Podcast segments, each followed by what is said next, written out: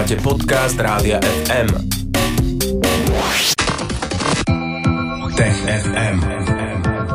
Budúcnosť je dnes.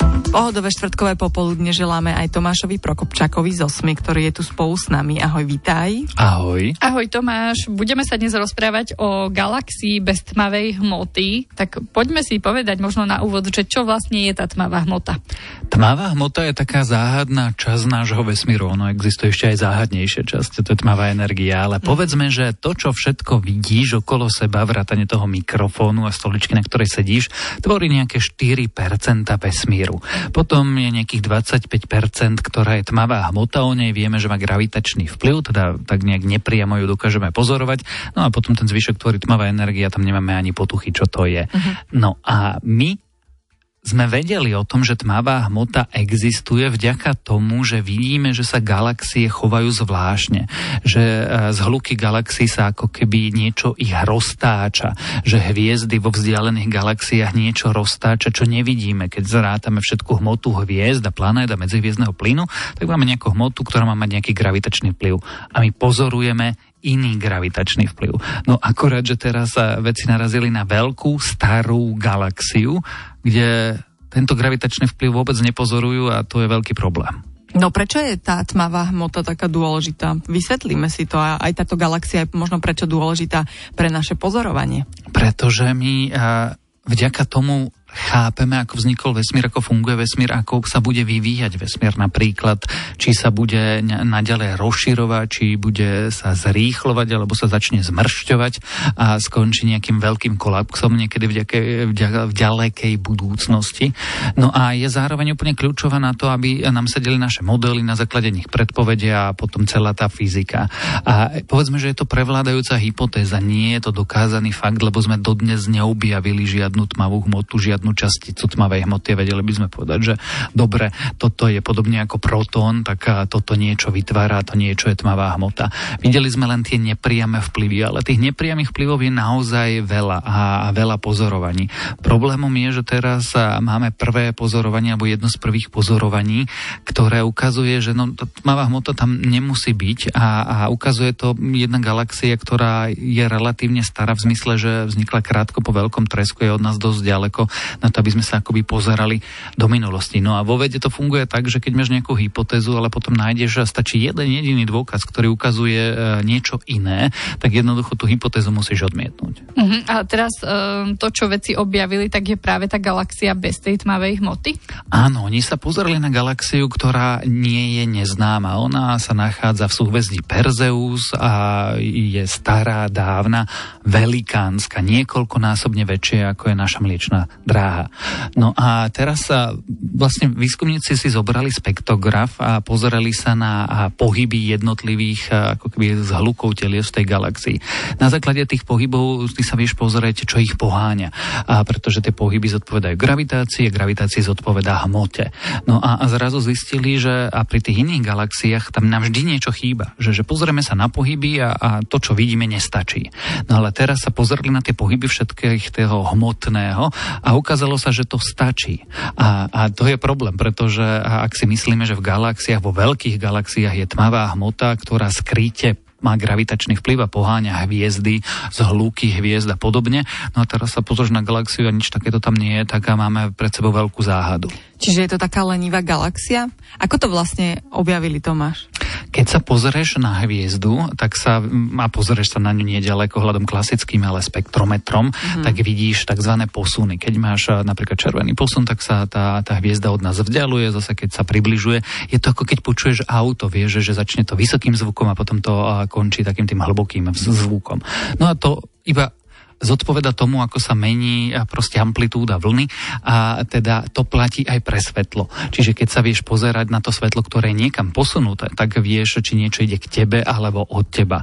A ako veľmi je posunuté, vieš odhaliť teda, čo spôsobuje ten pohyb, ten gravitačný vplyv. No a my dvaja to nezrátame, ale tí vedci to zrátali a zistili, že vlastne ak v tej galaxii je nejaká tmavá hmota, tak je jej najviac 5%, ale pokojne jej vôbec nemusí byť akože žiadna pretože vlastne všetko, čo vidia sa pohybovať, je všetko, čo vidia.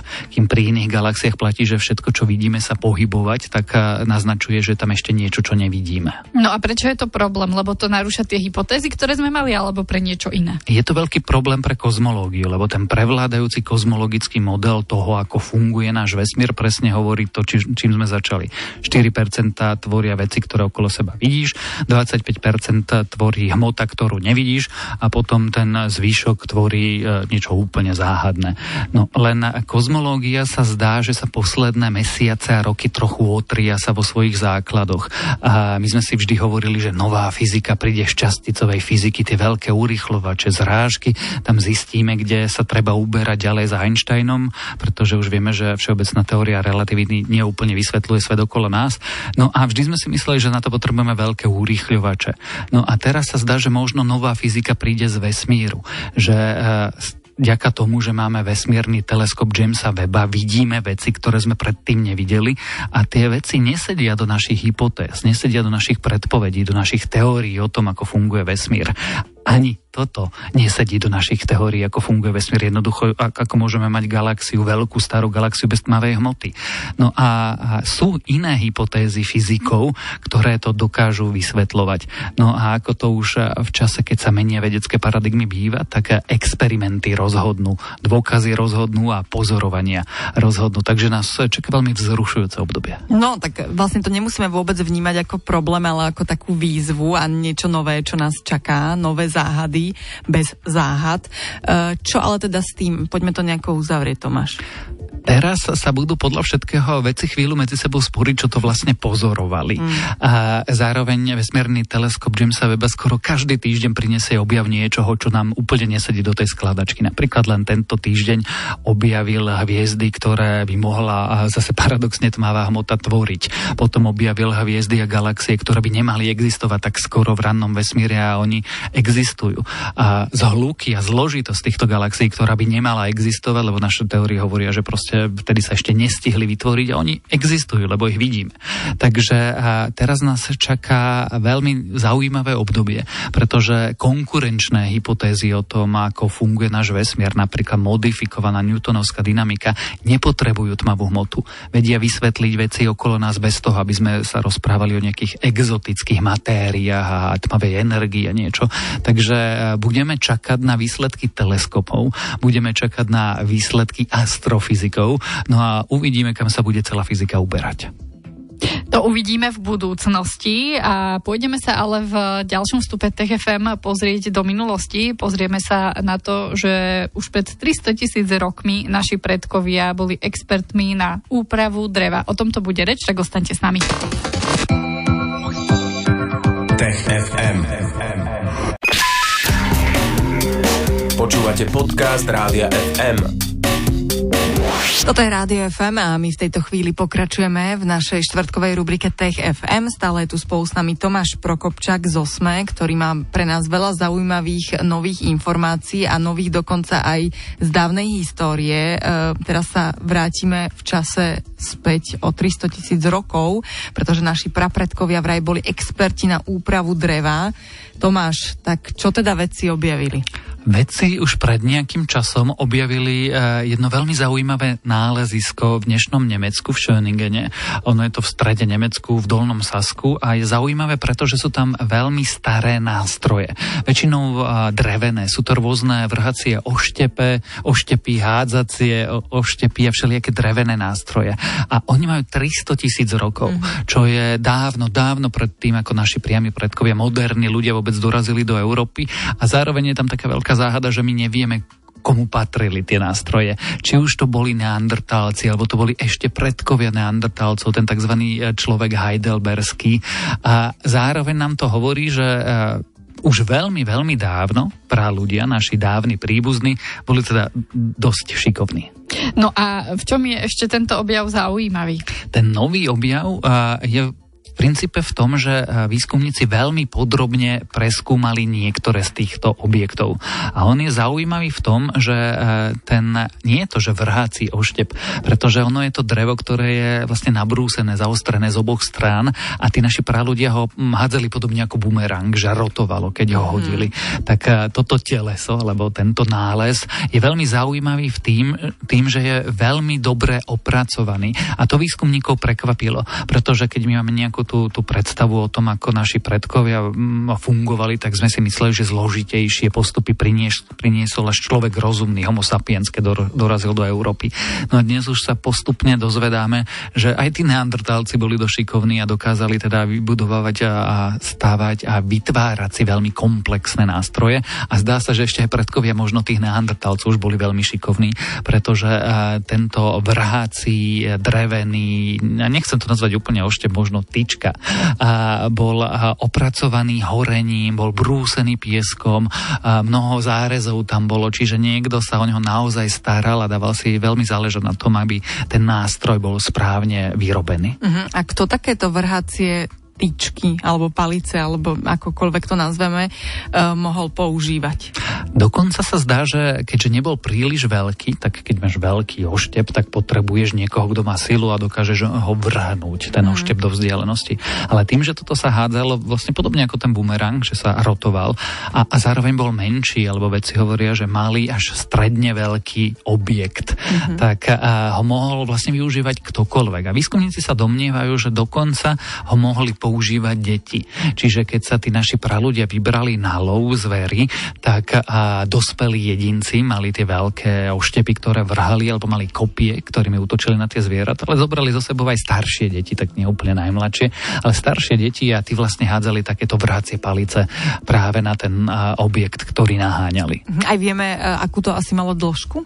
My vieme, že je zhruba do metra a výskumníci na základe nejakých testov hovoria, že, že šikovný človek dokázal takúto palicu za oblenu hodiť zhruba do 30 metrovej vzdialenosti. A povedzme si, že ako to fungovalo, ako sa používali tieto palice, o ktorých hovoríme. Tak musí sa o ňu najprv starať a potom ju zobereš na ten svoj lov a potom dúfaš, že ťa ten diviak nenaberie skôr ako ty jeho a, a potom ho hádžeš a ja si to neviem úplne predstaviť, pretože ono to vyzerá ako palica. Tiež som si myslel, že to vrhneš ako oštepy. Všetci sme hádzali palice, keď hádzaš palice, tak to pripomína hod na Olympiade, tak to vyzerá. Mm-hmm. Letí to rovno. No ale výskumníci hovoria, že nie, tak sa nepoužívali. Tie palice sú v strede hrubšie a, sú vlastne úzkejšie na koncoch, takže mali ako bitva, aj sú mierne zahnuté, takže majú mierne tvar bumerangu a vlastne aj tak sa hádzali. No a ty potom dúfaš, že sa vlastne do toho cieľa zarazí jedným z tých hrotov, že ho iba nebuchne to plochou dráhou po hlave. Uh-huh. A mení to nejako vnímanie našich predkov, táto zistenie, celý tento objav?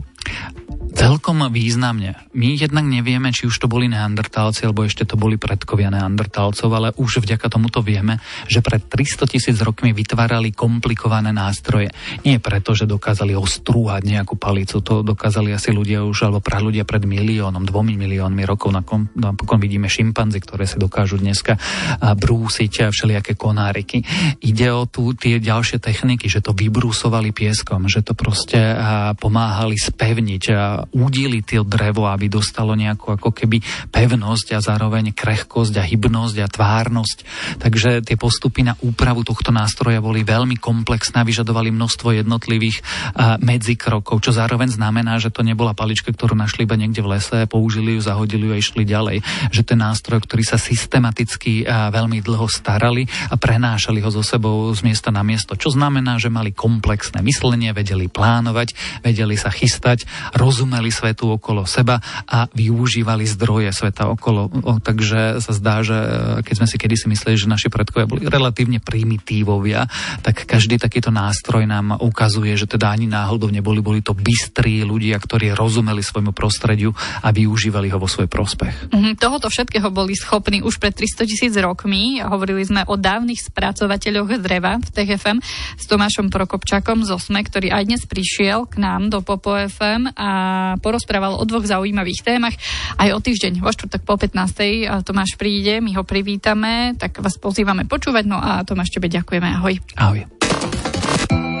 Tech FM. Budúcnosť je dnes. stream. Živé vysielanie a playlisty nájdete na www.radiofm.sk.